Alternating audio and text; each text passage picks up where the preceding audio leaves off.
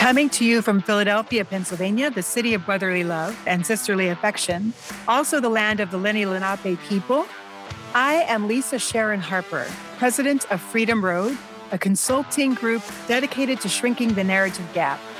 Welcome to the Freedom Road podcast.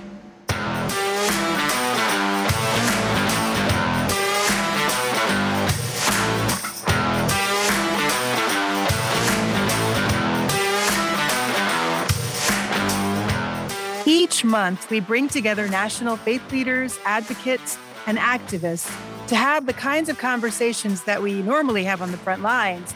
Only this time, we have microphones in our faces and you are listening in.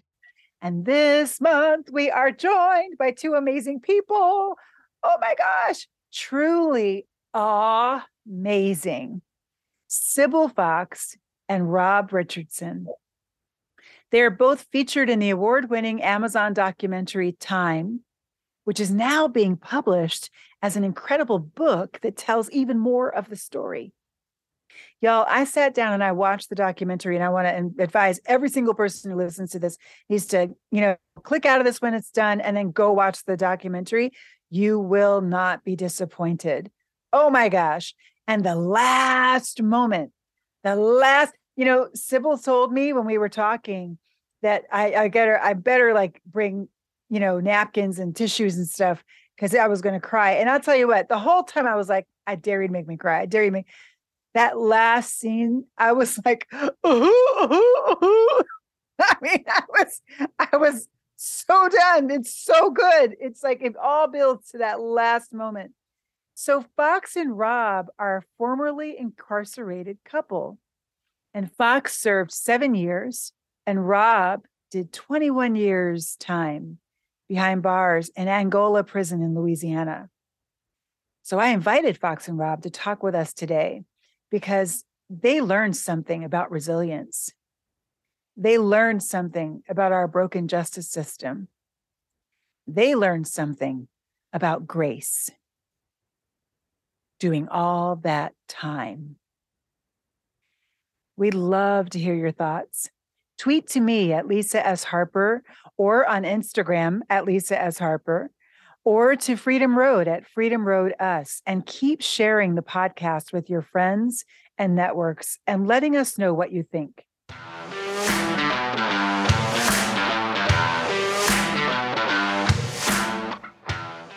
Sibil and Rob, I would love to talk with you about, well, your entire story. I'm really looking forward to hearing your whole story and how it intersects with the work of defeating mass incarceration in our world today and looking at, at and what I have actually been thinking about in terms of mass incarceration, I think a lot of people is that it's in many ways the clearest manifestation of the racial hierarchy, the system of racial hierarchy that has been developed in our world today. So I really want to know like, how has your story interacted, intersected with that, with that, with the creation of this racial hierarchy system?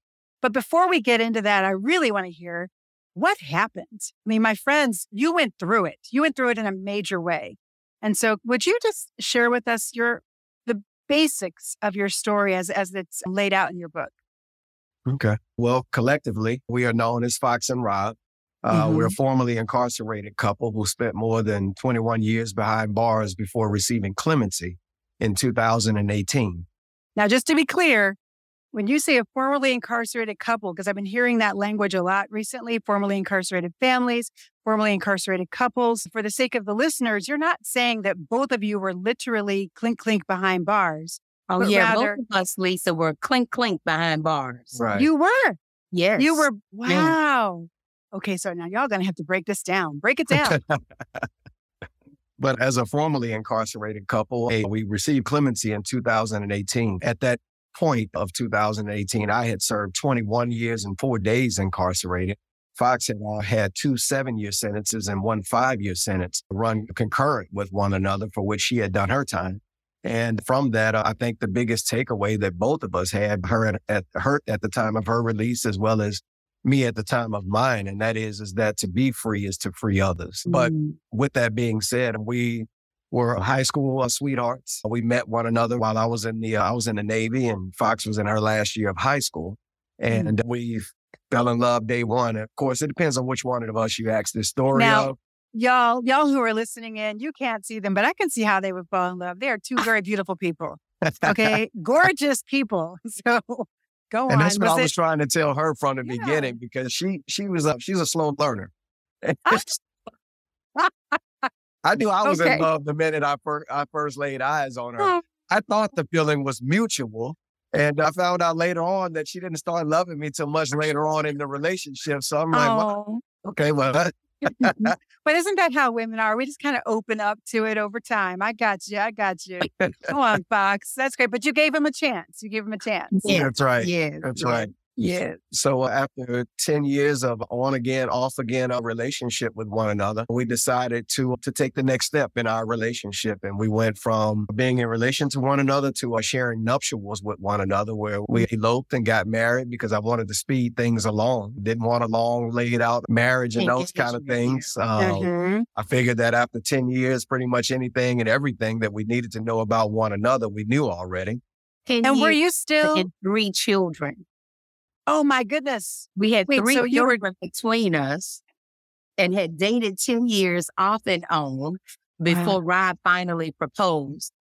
So this takes us all the way back. Wait a minute. Wait. I just gotta say, Fox made that clear. right, right. Fox was like, "Wait, y'all got to understand." so three children and ten years into it. Can I just ask very quickly? Because I know I'm a, I'm a total romantic, and I just love myself some romantic movies and books and whatever. And so you know, Fox, did you throw down the hints every once in a while? Like, what what was it that held you up, Rob? Like, why did you wait ten years? I asked a lot earlier than that. I might have asked for the first maybe two years He into our relationship. 17. Asked me at 17 I was having some challenges at home and he was like, baby, don't worry about it. I'll marry you. Come to come to Scotland with me. He's in the Navy. Come Oh, to wow. Scotland with me and you can finish school here. I'm like, what? But graduate and go to college. Oh, that's what it was. Okay. And so then it was a matter of him, you know, finding his way, me finding my way, neither of having any marriage mentors or relationship mentors in our Mm. life, but both of us still wanting to do what was right. And so I mm-hmm. think by that time, we just came to a point where he was ready to do what was right and I was ready to do what was right. And so he asked again, and we weren't even dating when he asked. We're not even dating. So I was wow. that I didn't miss that opportunity. you were like, okay, okay, for real this time. Yeah, okay, yes. You- I mean, you hadn't said it in eight years. I mean, uh, I trust that you really mean it. So we're just Mm. gonna figure it out. And so Yeah. before with the long marriage and everything else, we eloped. and- the um engagement is what you Yeah, say. the engagement, long uh, engagement. I'm sorry, before went the engagement, right? Mhm. And uh, got married. Uh, we eloped to a small wedding chapel in St. Uh, Kissimmee, St. Cloud, Florida. Wow. We bungee jumped uh, in order to consummate our marriage that night. We came back home. after- Wait a minute. The image that you just threw out there is a little bit like it takes some somersaults of the brain to catch. You bungee jump yes, we yes. in order. And crazy to- enough, we recorded it. All right, I'm gonna let that one go. Everybody, y'all just let that go and just know they had fun. Okay. They- Yes. They, had a I lot of fun. It was a matter of saying to the fact that we had overcome all of the social norms and and all of the the mistakes that we had made along the way and that we had mm-hmm. finally done it that we had finally put our family together and were moving in the right direction of building mm-hmm. a formidable mm-hmm. life for ourselves and for our, our three sons that we had at the time So And- here you are now. What year is this? 1997. So 1997. Everybody, think of where you were in 1997. I was living in. 97. Say it again. April of 97. So in one spring settings. Right. Oh, okay. So you got the flowers. It's a nice setting. It's a nice spring day. Think of where you were April 97. 97, I was living in Los Angeles and mm-hmm. I was over in the Westwood area. I can tell you right now, you know, I was over actually near UCLA and it was probably right around, you know, graduation time. So, you know, so where were you, audience, in 1997? This is where Fox and Rob were. They were just, they had just sealed the deal, bungee jumped and got married. And Mhm. so then what happened? six months later Well, Yeah. Not gonna fill in the, we bought a home and we did some other exciting Okay, stuff in all between there. We were so excited having, having had a ball that entire time that we were away in, in Orlando, Florida. We went back home. We had already started the uh, process to uh, what would become our family's first home. We got back to Louisiana, which is uh, where we're from. Mm. And we uh, closed on our, on our home and Wow. all too excited. Uh, maybe not even a week later, we were able to close a contract as well on what would become our family's first business. Come out of the uh, the hip hop generation, so hip hop clothing stores were a thing that were popular. That was popular back then, Mhm. and we had every intention on opening up the first of, of its kind in uh, Shreveport, Louisiana, right after we got married. We went out, we went to Vegas, we did all of the uh, shopping for clothes, we met all of the right people, had an investor lined up, and no sooner said than done. We got back home thinking that we were about to bust the doors open on uh, on our store on this Mhm. venture, and our um, our funder pulled out on us. So that was the whirlwind for us, you know, where Hmm. this new married couple were finally getting it right. And then our world began to fall apart. And that is when we found ourselves in Louisiana's criminal justice system. And I Wow. know that Rob mentioned that we got married. We're also subjects of the Oscar nominated documentary Time, which was the most honored documentary of 2020, as Nice. well as we are now the authors of the forthcoming book releasing February 7th, Time, the untold story of the love that held us together when incarceration kept us apart, because Mhm. that's the part of the story we begin now. What we want to understand is what is the crux of the Louisiana justice system that you interacted with that made you feel like you had just seen a monster? Oh my goodness, so many elements of it. I'll be honest with you, and like Mhm. most people, Miss Lisa, and and excuse our manners. First, I would have to say thank you for having us as a part of your podcast. Your work, your body of work for women, religion, the cross section of those, the cross section of things like social justice, immigration. We just thank you for how you are using your voice and Mm. your pen to raise, and your religious, your religion to raise awareness and to bring people together. That is Mhm. extremely important for us. I voted for many of the measures that we fell prey to. The three strikes and you are outlawed. I remember very vividly being coming home from college and going into the booth and voting for it. I voted for you're 17 years old and you've been convicted of a, of, of a crime, then you can be charged as an adult. And I voted for felons doing 85% of their time. If it is all three of these measures were on the same ballot, ballot, and I voted yes for all of them. And then I watched my family sit in the courtroom and see how a white person could come through the courts in Louisiana and they not multi-bill them. They can charge them with lesser crimes. And then I watched my family who had broken the law, no less. We were willing to take responsibility for what we had done. First Mhm. offender. We were first offenders in the state of Louisiana and, you know, realized from the very onset that we had made a very wrong judgment trying to regain financial solvency for our family. And, and in the midst of that, we watched the system in turn decide that not only did we cause harm, but they would cause harm against us by sentencing my husband to 60 years in prison as a first time offender in, in, in a 16, 60 60, years. For a 61 nonviolent crime? well, bank No. robbery is a violent offense. He Okay. did have a weapon that was not discharged. Okay. And, and then my our nephew, but who still, Well, it's like 60 years. he 51 years. It's like a Fox may mention just one of those measures that she voted for under the uh, Truth in Sentencing crime bill that uh, came from Bill Clinton. former president uh, Bill Clinton. Part of Wow. it is also the recharacterizing of crimes to Mhm. where pretty much almost, almost any crime that you could uh, get here in Louisiana fall Became violent. under the violent crime. So you would now have to do 85% of the time instead of other good time laws that may have been available, like 50%, where you serve 50% on good time and then you're released. Mhm. Wow. Can I just clarify something very quickly? because Please. it's very i think it's very important for us details matter and Mhm. especially in politics they matter and this is something that most people don't talk about now i don't know why i'm not going to try to figure that out but just to say that yes it did pass under bill clinton and yes he took credit for it but the reality is you know being somebody who's whose past was based in the evangelical world and by that i mean the white evangelical world i was like all up in that space I know that they are the ones who pushed their Republican representatives to actually conceive of that whole bill of the crime bill as it was and mm-hmm. to push it. And Clinton passed it in order to gain political points. So he gained political points on something that was not his idea, but he claimed responsibility for. And now it's going back to bite him in the butt. And, and then eh, may I add this piece? The yeah. other interesting element for me that you bring that up, Lisa, is that he not only accepted responsibility, he apologized, but at no point have I seen he or Hillary Clinton work to undo the harm that they caused. Mm-hmm. I'm like, keep the apology. Let's do the work to undo what you did. Mm.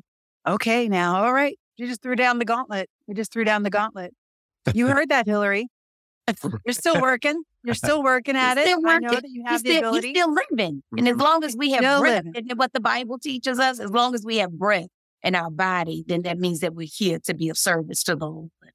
So, Rob, you were sentenced to 60 years. I imagine that's three consecutive 20 year sentences. Is that right? Or something like that? One flat 60 year sentence. Right. And at 85%, you're talking about 51 years before ever having an opportunity at parole, early release, wow. any of those types of things. So you'd have and to so, do 51 years. And so there was obviously there were mistakes made, there were bad judgments that were made, and you were willing to do the time. But what you found yourself was in the middle of a political maelstrom. That's right. You found yourself in the middle of a political, like Bermuda Triangle. Mm-hmm. Yes, very much so. Sucked you in. Mm-hmm. Yeah. And and that and then you spent years and years and years behind bars. years fighting to come home. Mm-hmm. 21 years fighting to come home fighting to say that are we not redeemable? We have raised six boys through the criminal justice system. None of our sons have ever gone to prison. So when you say that you have a track record of, of doing right and the next right thing, and then you have to still not have others believe in that it is a or even people to look at the the the amount of time that my husband and his nephew received his nephew who went in the bank with him who did not have a weapon he only had mace as a weapon they sentenced him to 45 years at 20 years old, first offender. Mm. Wow. And so, like you, Lisa, my mouth was open. I could not wow. believe it. I never imagined that they were treating human beings in this way in our state. And here I was, uh, my husband and I both college educated people. I've got two college degrees by right. the time we go into the system. And to see that they would, if, if they are treating us in this manner, those less fortunate souls, I could only imagine. So it just really opened my eyes to say that justice is not blind. It sees mm-hmm. very well, and it sees that it has no value in Black life in Louisiana. Wow. And I'm I am, you know, recalling a lot of research that I've done in the past on the mass on the mass incarceration system and how it is directly connected to the system of Jim Crow, which was directly connected and actually formed in order to the system of enslavement, basically free labor, in order to uphold the economy of the South, white men's bank accounts. That's the bottom line. That's and right. I know, especially in Louisiana, they have Louisiana, Mississippi, especially, they have their penitentiary system is directly connected with the old plantation system. Did you experience any of that while you were in? Oh, yes, indeed. Fiber was on. oh, you when you talk about that, you have to go back and think about the founding of Angola Prison. Rob spent 21 years at Angola, mm-hmm. and wow. Angola was named after the place where they got the slaves to breed on the grounds. So that was the, right. the same grounds that the prison is uh, located on. It's considered by some as 18,000 sprawling acres of some of the uh, the richest land, bar none. But as Fox may mention, this was also the uh, the place where people that were coming into Louisiana from Angola, Africa. This is where they came to. Hence, they, they, named the ground after the same spot where the people were coming from. It was a breeding place. But it was a breeding. Okay. Yeah, I think we need to sit on that for a minute because Fox, you said that twice.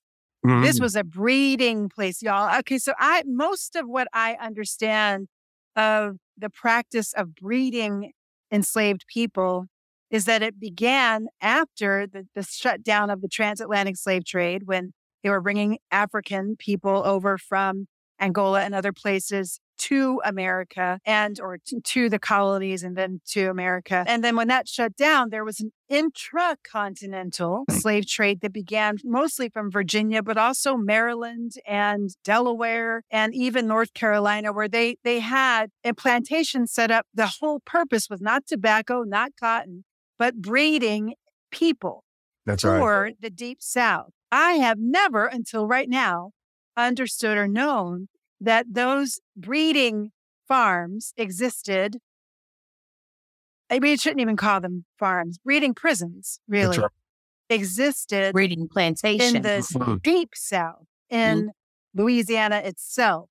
That's right. And you're telling me that Angola began as a breeding farm, That's right. Mhm. breeding And it wasn't until later wasn't until later that they ended up moving the women off of the uh, the grounds And then it became and then it became a it became a holding spot Like for people leasing? that were- Yeah. right so Mhm. it has a, a rich history that uh, resembles uh, so closely to that of uh, the peculiar system that we know as slavery so yes uh, mass incarceration is indeed an outgrowth of, of the first system that we know of that we know of that being slavery but they still to this day they pick cotton they toil the fields you know pretty much any and everything that you see or witness during times of slavery, you pretty much see it now. The people that are the overseers, there's a, a, a big house, there's a, a there's a, a golf course. The golf course is tended to by the uh, people that are incarcerated and, and, and enslaved there. The grounds are upheld by that. They have what is called a, a ranch house but it's like the big house. And there they have guys that go there to cook. They go there to clean. They go there to wait on any and everybody that the warden of the institution brings there to visit.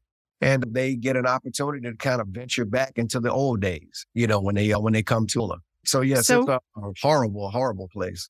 Rob, can you take us to a moment when you woke up in any one of the 21 years that you were there? When you woke up one day and what was the first thing that came to your mind? I'll give you one before I ever woke up. This was Mhm. uh, my very first night in my dormitory. I had just been, me and maybe about 60 other guys had, uh, had been put together on a bus. We had stopped at several depot stations throughout, you know, throughout the northern. We started in northeast Louisiana, northwest Louisiana, and we ventured all the way ultimately down to uh, South Louisiana, but we stopped at various holding spots to pick up other men that were also uh, what they considered to be Angola bound. By the time we reached Angola and were processed in, we were giving dormitory assignments.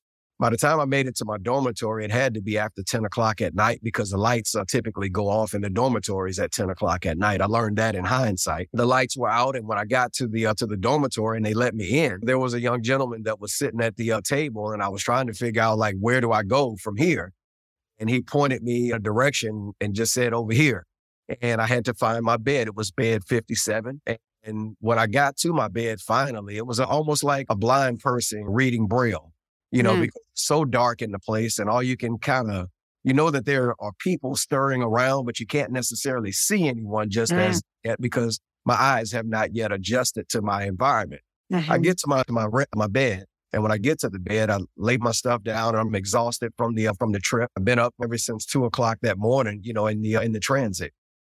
And when I lay back on my bed, I looked up, and when I looked up, all I could see, because it was summertime, this was August of um, 97. And they had two, two fans blowing in the dorm of a hundred men inside the Mm. dormitory.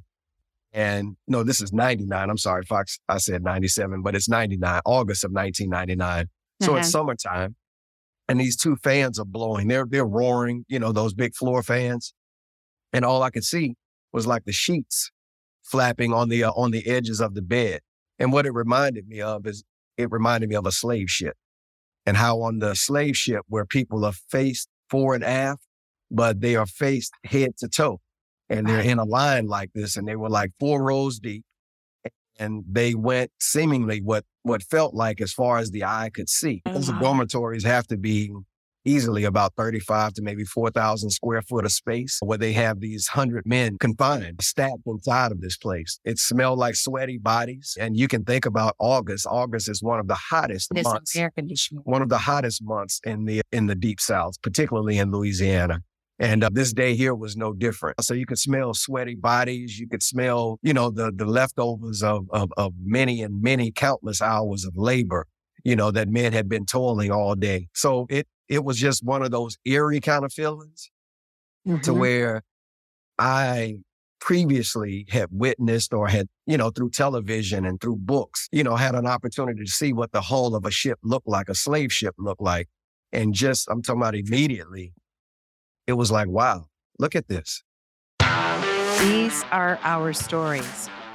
You're listening to the Freedom Road podcast, where we bring you stories from the front lines of the struggle for justice.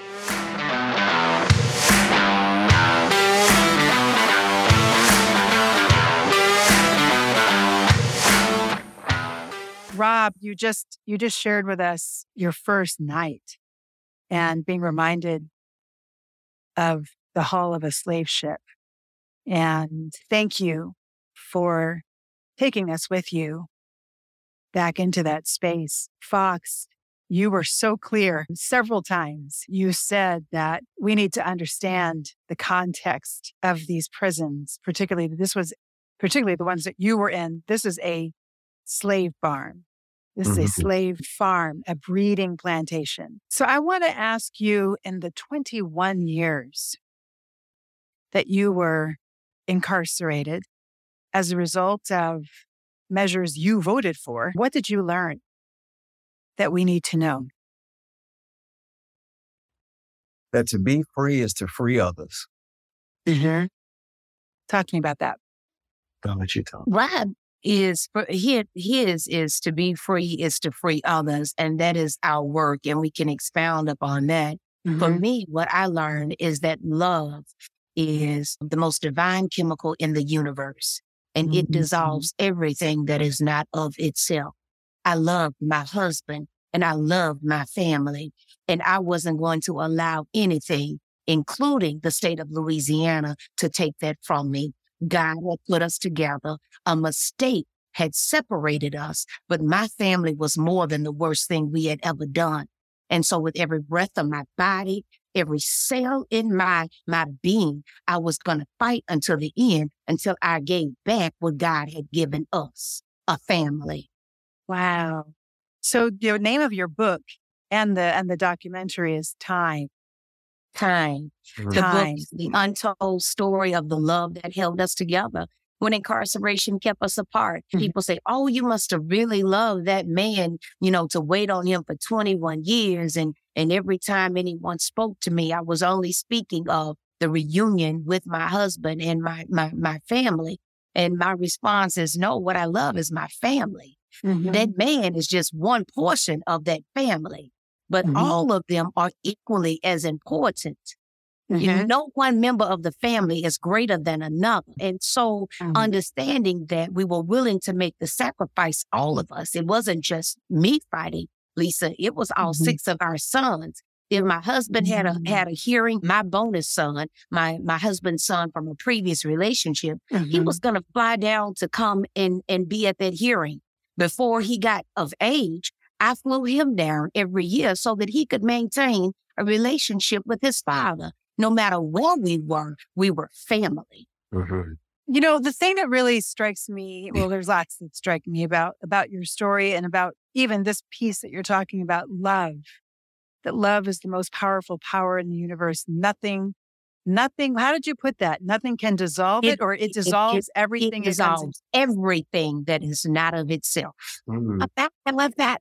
I hope you wrote that down in your book because that's a quotable it's right in there. the book. that's a quote. Somebody make a meme. That's so good. So, but the thing that really strikes me is that what I've come to understand about the world and the universe and my faith, Jesus, Christianity, God, the cross, all of it is that it is all we exist for connection.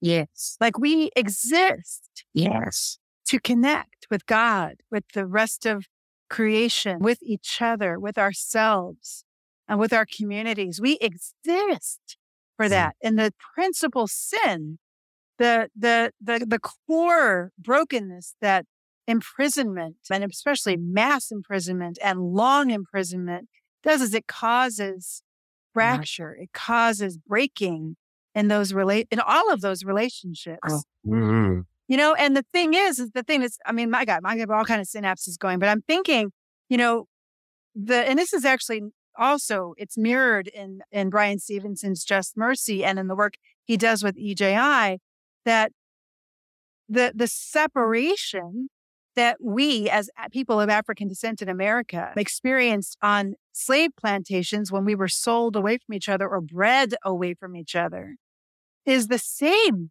separation That's it. that happens in Angola today. That's right. So, can you talk to us a little bit about that time and and how love, how was love more powerful than even the separation that tried to break you apart? I think probably one of the prime examples I would like to share would be one that Rob shares often about his parenting with our Hmm. children. Baby, tell that story. That Um, is so ama- amazing to Father. even think of you guys parenting from behind bars. I know, right? Wow. You feel a daddy no matter where you are. Yes.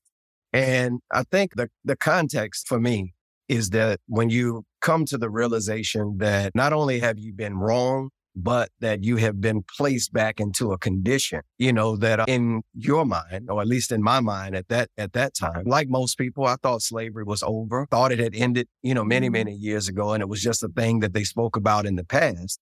But it Mhm. wasn't until I became incarcerated that I understood that the 13th Amendment is real and that if you commit a crime in this country, You are a that you can be forced back into slavery. So, for all practical purposes, I was thrown back into slavery for something that even the victims of the crime did not ask for in, in our in our instance. The judge in our case sidestepped every pre-sentence evaluation that takes place before you even issue out time. And he sidestepped all of that the recommendations. Right. And he sidestepped all of that to issue out a 61 and 45 year sentence, respectively, for me and my nephew, and then two seven year sentences and one five year sentence for my wife, whose only role in the process was she dropped us off at the bank that morning. They wanted to give her 40 years, but she copped out. She pled guilty to the charges to avoid the 40 year sentence that they offered her as a plea bargain Wow. fast forward, once you find yourself in a situation like that, I remember the very first time that I watched Roots. And uh, I was a little kid, had to be about maybe seven or eight years old at the time. And I was thinking to myself, probably like most of little kids around that same age. And I thought, I said, boy, if I'd have been back in there, boy, I'd have, and I would have, and I'd have, and I'd have did, and I would have.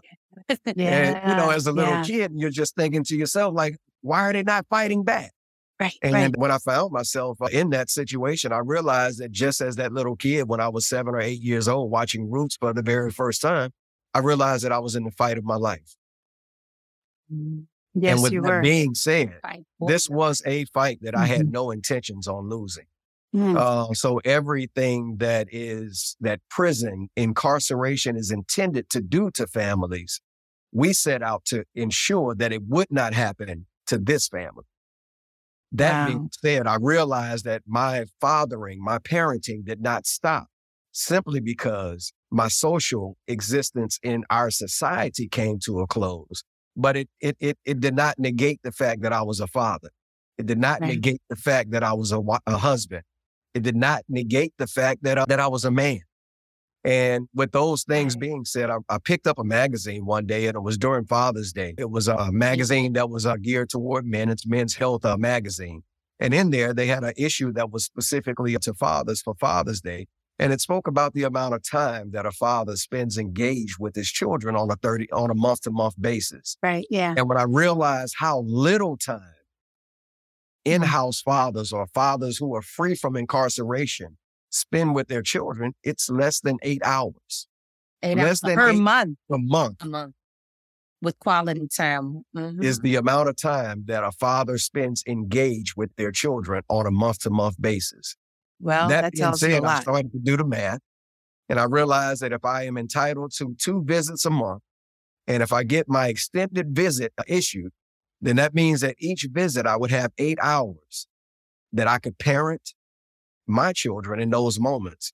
16 hours if you include the two visits, which means that it put me on par with at least the average father in mm. society So if nothing else, I had a duty and an obligation to be intentional about my visits when my, my when my children came to visit. Wow. Oh my God. so, yeah. so, so, I, so I'm actually, but I'm one, one of the lessons I'm taking from this, first of all, is do the math. okay. Do the math. Secondly, is, you know, being family is resistance. That's right. That's right. Like being a father is resistance. You That's better right. Making sure your family shows up is Mhm. resistance. That's right. And Uh, it was one of our family's biggest quotes, and it says that whenever an oppressed people Mm. intentionally create moments of pleasure, is it is considered an act of resistance. That's right. That's right. That's really true. So for us, we were intentional about being Resist- resistant. this system. So that meant that we were not going to be as, as incarcerated children of incarcerated parents. Our children had made the commitment that they were going to finish not only high school, but they were going to also seek higher education, that they were not going to have children out of wedlock, that they were not going to succumb to drugs and alcohol and those other things, all of the negative things that are generally associated when you have a parent that is Yeah. incarcerated. And then when you Wow. And we had two parents that are incarcerated. Again, Right. doing the math, maybe that meant that our children were twice the time that, the other that, that- times. right, Uh huh. only have one parent behind bars. So with that being said, to know that all five, that five of our six sons and and the sixth one is on his way to college this January. But all, Uh, of our but all sons, of our sons except the 16 year old, have been to college. have been to college, Two have Mhm. successfully served in our nation's army. military. One has served, one has completed dental school and is a student at IU in his residency for orthodontics. He graduates in July. Our Wow. other son In a field where black men account for less than one percent of those practicing Dentistry. practicing in the field of dentistry. Y'all are a case study in what works. I mean, and what what matters. That's right. Because and faith, Lisa. And that's what we talk about in the book. It is, it is, our story is what we say, our story is, is not just a story, it's a movement. And it's a movement to show other families who are going through whatever the challenges may be that that they can resist what the these systems and obstacles have set into place for us. Mhm. Mhm. Do you, when you think of the word time, what do you think? A priceless asset that we can that is neither created nor destroyed. You know, somebody can live forever in your heart, Mhm. but our time on this planet is limited.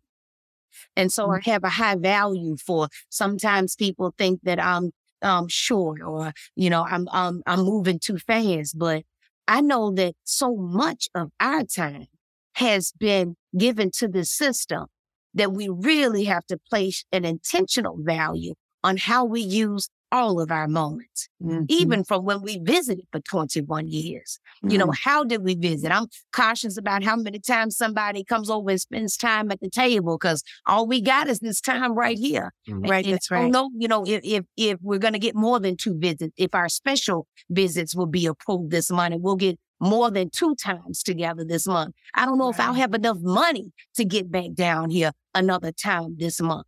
right. Uh, if my car be working to get me down here another time this month. because many of our Wow. many of our prisons anywhere in this country are usually in remote areas, and those prison jobs are usually set aside for Some uh, poor, rural, County. white, white, parish. white. Uh, what do you call them? that's right. That live in the uh, that live in the area. So Mhm. Angola is strategically placed to where the mass majority of the people that work there come from cross Mississippi lines into uh, Louisiana to come there to work. But that being said, prisons are usually remote and isolated away from our urban areas where many of our, our kind come from. So Mhm. Fox had to journey a five hour Mhm. one way drive just to come to prison to see me. So she would have our sons up at two, three in the morning. And in an effort- would say, why are you dragging those children down to that prison? They don't want to go sit in that prison all day. You shouldn't make those children do that. You know, I'm Mm. having to go against the own counsel of my mother. But Yeah, I yeah. understand that this God can call you for this. This is my journey. I dug this hole for myself. And that this is my family. And Mhm. wherever my husband is, that's where my family gonna be on Christmas, on Thanksgiving, on our birthdays. We're Wow. going to be with Father's Day. We're going to be together, no matter Mm-hmm. the or Mhm. You guys are amazing. When quite I- a compliment coming like, from you, "What?" young lady. Right. First of all, I'm like so I feel so privileged just to be talking to you. And and at the same time, part of what amazes me about you is that you have obviously taken the time that you had to dig deep. I mean, you have dug very deep. And it's one thing that strikes me about you is that you operate without shame, the power of shame coming in and messing with you. You know what right. I mean? Yes, Can you ma'am. talk to us about that? Like, how does how does shame factor into your journey? I serve a forgiving God, Lisa. Mm-hmm. Mm-hmm. And if God could forgive me for Mm. my transgression, Mm-hmm. and who am I not to forgive myself? And Mm. then who is not my community to forgive me? When the Bible says that he who is without sin, let them cast the first stone. Mhm. And then Jesus turned away and said, mm, that's what I thought. yeah, It was, uh, I was preparing myself to leave for prison. And in doing so, Rob calls one day collect. It's like probably one of the times I've scraped up enough money where he can actually call and talk. And he Mhm. says, baby, I realized what happened to us. And I said, well, what? Tell me, because I'm trying to figure it out. He says, we lost our confidence, Fox. He says, we were really on a roll. We were believing in ourselves. We were moving in faith and trusting the process. And when we made that wrong decision to try to regain the help that we needed to save our family, what we thought would save our family, it would make us doubt everything we've done doing afterwards. He mm-hmm. says, but if we are going to overcome this situation, like we are not even two years in, he says, if we're going to overcome this, we've got to get our confidence back. We've got to understand that we're more than the worst thing that we have done, Fox. And if God forgives us, we got to forgive ourselves. right. And the thing about forgiveness is that it's complete. Yeah. That's right. Yes, That's right. yes. Mm. You know, mm. and, and and and that's what people want. A society wants. They how dare you talk about that publicly? And that's why we can't get free. The Bible says, "Ye shall know the truth, and the truth shall shall set you free." If I give mm-hmm. you the truth about myself first, I tell you, like my mama said, Lisa, she say, "Well, you know, I always liked how you told your own story because one thing about it, when you run into folk, they thinking it in their mind anyway, so you might as well say it." I like your mama. Your mama, she's got some serious smarts. Yeah. But it's true. You get you get to actually shape the story. But more than that, you get to live out of the freedom, the freedom that you actually got from your faith. That's right. Because it doesn't really come from anywhere else, does it? Like And we, sure. we can't get free as a people if we're walking around in shame. Mm, that's right. yeah. And then when I understood that this system had been constructed, it wasn't just my transgression, but there Right. was other things in play. This system of Yes. slavery that is being carried out and manipulated in the name of mass incarceration that is also to play in this. And so what I noticed as as I traveled and and, and you know became a, a vicious voice Mm. for Yeah. this system, just being able to say, go tell it on the mountain, was I would go to a church and speak, Miss Lisa, and I tell you after church service was over and I'd sit down, I'd have some elder eh, sister on the front row slide me a note to tell me her her son been locked up for 20 years, but don't nobody at the church know. Oh, Mhm. Shame. shame, exactly. people. That's what that is. And it, and it, it and it it it does a whole nother layer of incarceration of our soul. Yes. That's right. That's right. whole families that on the Yes. outside, the shame and embarrassment that goes along with the enslaved loved one. And can I just say that, you know, slavery held its own shame. That part of the reason why we as people of African descent don't like talking about slavery. We don't like that. We don't Mhm. like talking about or seeing it. We don't like that. And it's not a surface thing. It's a gut level thing. It's one of these like, I don't know, primal things. And I don't mean primal as in on, on thinking. I mean, it's gut. It's in the marrow. we Your don't It's like in it. our DNA. That's right. It is. It Mhm. is in the DNA. And part of the reason we don't like to go there is because slavery, what poverty does, poverty twists the image of God. It takes away our dignity. And so slavery is the ultimate poverty because you're not just lacking money, you're lacking all agency, That's all right. power. So what do you do? You try to survive and you do things that are wrong when you're trying to survive. And then it heaps the shame on. And I, I think that your your story and your witness is more than just for you, and it's even more than just for mass incarceration. I think that it is you, your the way you walk in the world has the ability to teach us all what it looks like to walk in the grace of God and in the dignity of God, the full Yes. dignity of God, period. Yes. Mm-hmm. So right. Yes. You're gonna make me mess up my makeup over there, Miss Lisa. I guess that's why they called you what it uh one of the most fifty most powerful women in religion. Girl, Oh. you better stop. Walking Freedom Road from coast to coast and around the globe. This is the Freedom Road Podcast.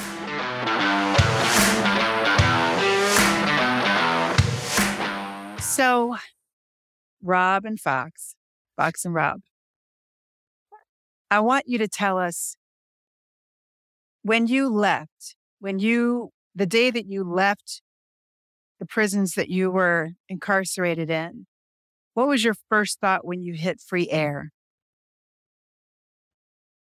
Mm. For me, my first thought was, oh my God, I got to put my family back together. Mhm. So I immediately, you know, I'm, I'm, I'm free. Now I got to figure out how to get Rob free. And Yeah. I've got to figure out these four children that I've left behind. The fifth with Rob's son, who was living in New Jersey with his mother.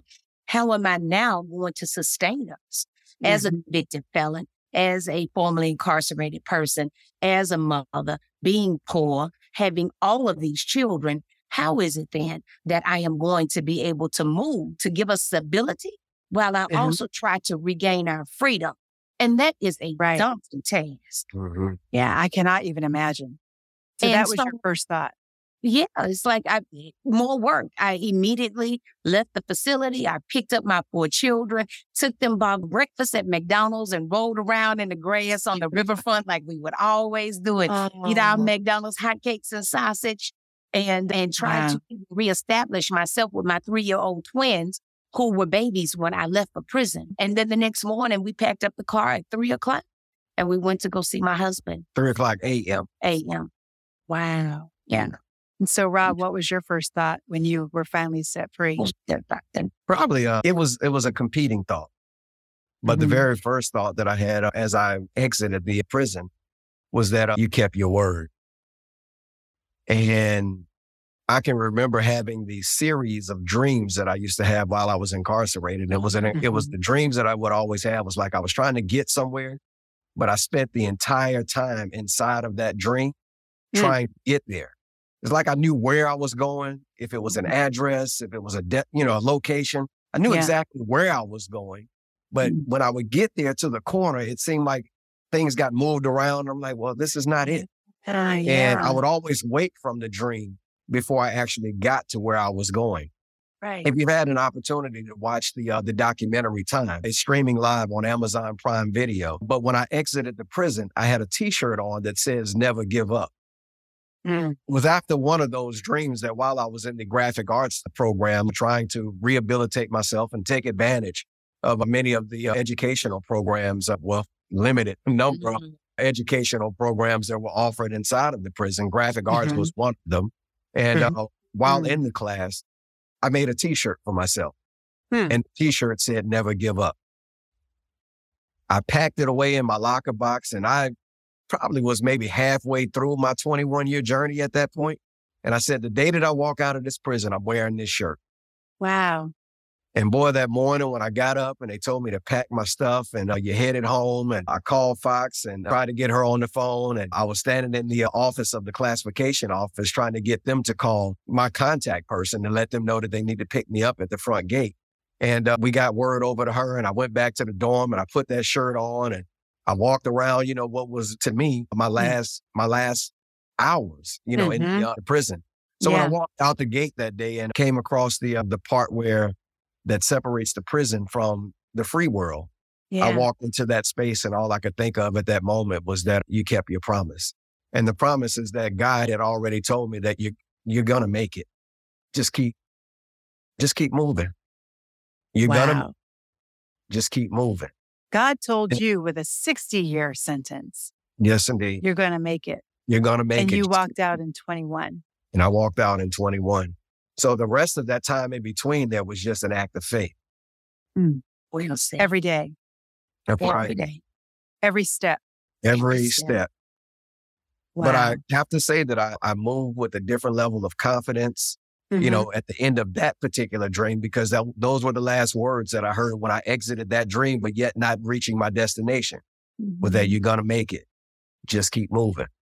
And when I woke from that, I was like, wow, this this feels different.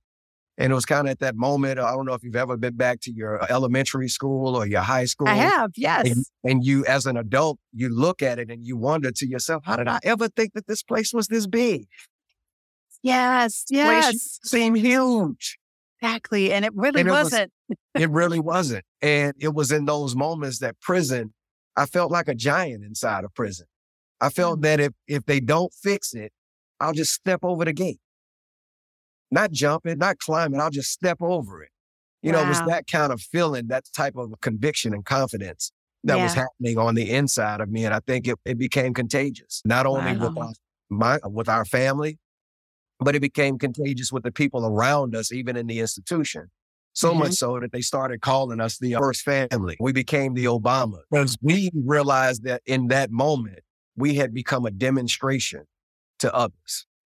Wow. And in understanding that we were the demonstration for others to follow, we Mhm. realized that there was a higher calling.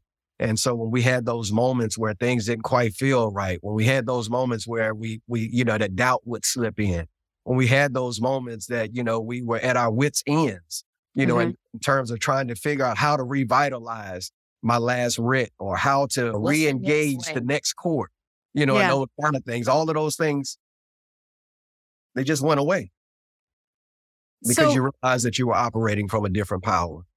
yes, yes, yes. Amen. I understand that. It's kind of like when you, it's almost like the Matrix. Right. You, you see things. Now that was think- mine. Oh, yeah. The Matrix. So it's it's early two thousands. Mm-hmm. and I'm watching The Matrix, and the boy's like, "Oh, mom, you got to see this. You got to see this." And then Rob would quote Henry David Thoreau often, and he would say, "There's nothing more powerful than a thought whose time has come." Yes. And and so in that moment when Neo is in the hallway and the agents are shooting at him and he can't go anywhere and he decides to stand. And then when he stands, he flexes and the whole world ripples around him.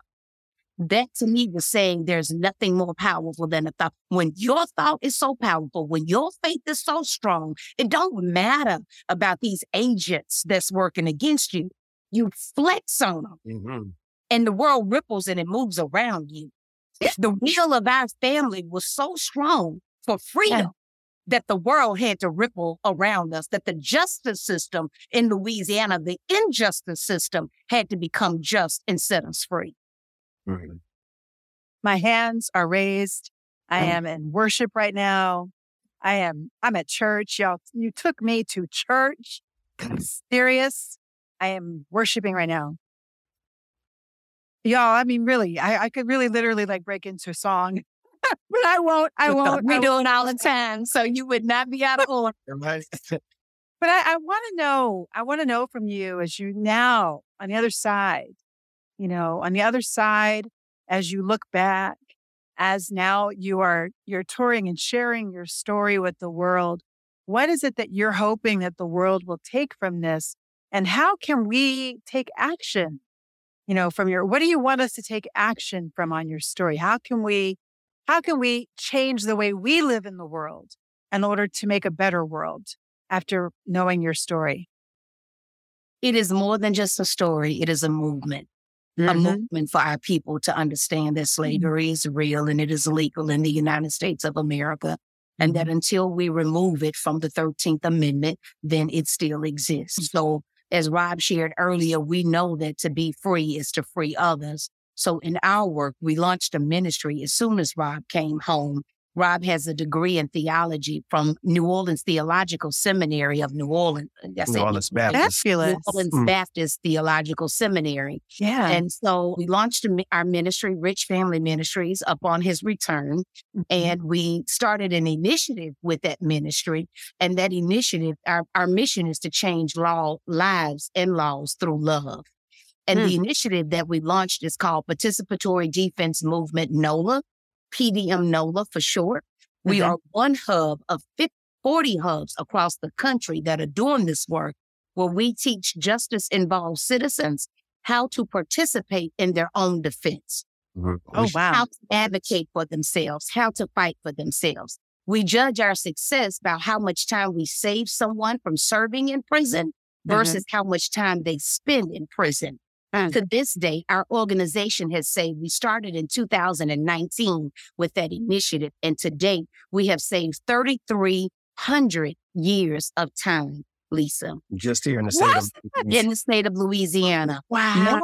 No, the other beautiful piece about it, our website is pdmnola.org for that work. Mm-hmm. But the other beautiful piece about it as well is in that 3,300 years of time saved, Mm-hmm. One of those lives is our nephew, Ontario. We were not able to get him out on the pardon, but when Rob came home, we kept working on an issue that we knew should have been a misinterpretation of law that needed to be changed. Right. In August of 2021, we got that interpretation corrected and he was able to come home on parole June 8th of this year, we brought him home to his family and mm-hmm. his three children that he left behind. After 25. after 25 years. In addition to that, we, as soon as we launched our initiative, PDM NOLA, we took on the matter of the longest serving woman in this nation. Her name is Gloria Dean Williams. She had done almost 50 years by the time we took on her matter. Mm-hmm. And in January of this year, we returned her home to her family through clemency after 52 years of time served. To her five children, four remaining children that she left behind. And the youngest boy, when he greeted her at the prison gate, he hadn't held his mama outside of prison since he was three years old. Oh, that's how God is using us. Yes. And amen. Mm-hmm. Do you do you see a world where the 13th Amendment is no longer sullied by the clause, the the slavery clause? When we take it out. Mm-hmm. Do you see that that do you see that happening? Is there a movement to have, make that happen? We yes. are each in different corners of the world. It is the critical, let's say, mass. Mm-hmm. Yes. I believe yeah. that removing it is going to reach critical mass where it won't become just a thought. It will become an expectation. It will become a demand and then it will become an action that is legislated through our Congress. And I think that that is really up to all of us, every yes. single listener. If yeah. each of our listeners, one thing you can do as a result of listening to Fox and Rob's movement today, their story, which really is one story in a movement. One thing that you can do is you can tweet, you can Instagram, you can Facebook, you can share this story. You can share their, their book and you can tweet directly to or write to or, or call even better, call your representative in Congress and tell them to read the story and tell them that hmm. the 13th Amendment should not have, should not have the clause that, that legalizes slavery. That is an abomination in a democracy and it must right. be stricken from our Constitution. Either we're going to be a free nation or we're going to be a slave nation, but we Come can't on be both. Mm-hmm. Mm. Come on. Do you have any any lessons that you've learned or any final words that that let that let me say that do you have any final words that you would like to offer to people who might be listening from prison from prison, I think that if they are listening from prison, for me, it would just be keep the faith. There is, they sent my family to prison to die. Mm-hmm. And, uh, but the devil is a lie. It is not about what other people think about us that matters. It is what we know to be true about ourselves that matters most. And with God, all things are possible. Mm-hmm. Nothing is impossible with God. Mhm. And do you have any final words for those receiving formerly imprisoned citizens who are coming home, particularly churches and other communities, employers and others? What do they need think- to know? I think that this book is a testament. It is a testament to what our system is not doing right. It's a testament to how we did not act appropriately, but it's a testament to how we are redeemable as human beings. The book itself is a, is a testament to God's work. And I just think that when people take time, many people have seen the documentary, but the documentary does not go into depth about the journey. It doesn't share the miracles along the way. Mm. And so when people take just a moment to read time, our untold story of the love that kept us together when incarceration kept us apart, it will give them a level of education and indoctrination into the system that is just not, I just haven't seen anywhere else. Mhm. Now, Fox, Well- I'm told that you are running for for candidacy for elected office. Is that right? Look at her; she's actually hiding. Yes. No, stand in that center. Yes, yeah, it. that was a blush. That was a blush. I Talk to me. Talk that. to us. Yes, ma'am. I am qualifying to run for state representative for my district here in New Orleans, District 93. Elections are February the 18th. And instead of going to the to the state capitol and asking our lawmakers to pass a bill, I'm going to be that voice that says that this bill needs to be passed. And I'm going to build those relationships across this state to talk about what we need to do differently here in the state of Louisiana. Instead of hoping somebody else does it, I'm just going to pray to God going to protect me and let me do a little bit of it. Can I ask you what your process was in deciding to do that? Like you had to have a process. Did somebody say, you know what, you should run for office? Or did you have a sense in your soul that "Mm, this might be? When I graduated with my master's from Grambling and moved home, I moved home with the intention of getting into public service. I have Mm. always felt that it is a powerful tool and if used properly can really help elevate and advance the community. And then less than a year later, I robbed a bank. And so my dreams were thwarted. But you know, God says that, you know, he still restores. And and and so to me, this is a dream restored. It's not something that I just happened by or thought of or, you know, got a wild hair and said I was gonna do it. This has been a dream of mine since I, I was 25 years old. So Wow. One now. So you're Mhm. coming back around and you're finishing, you're finishing the work. We- Unfinished. unfinished business. Unfinished Our business. nephew home was unfinished business. Rob went back to barber school, even though he has his college degree. He was in barber school when we when we had this this hiccup in our journey, and so Yeah. he has been in barber school almost a year now. So he'll be finishing this year. That's right. That's fabulous. Rob, you were going to say, I think I saw you. It was Um, just one of your earlier questions when you were talking Mhm. about uh, either organizations or individuals that are welcoming, you know, long serving or people that are incarcerated home. Is there anything that we would want to say to them? And one of the things that I would want to say to anyone that has that has found the love in their heart to receive someone that is uh, that is coming home, the importance of patience.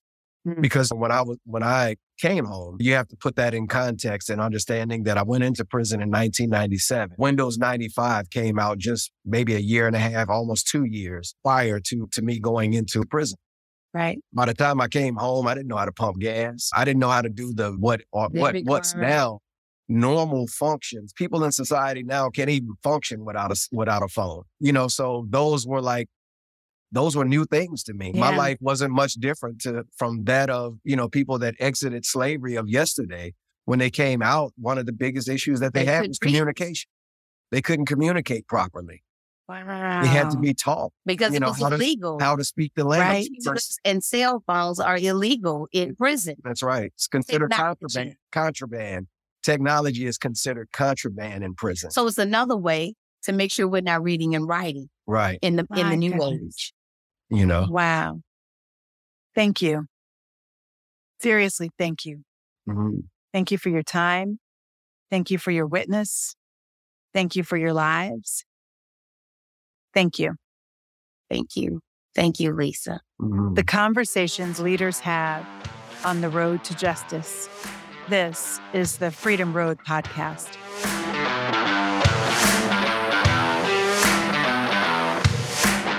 Thank you for joining us today.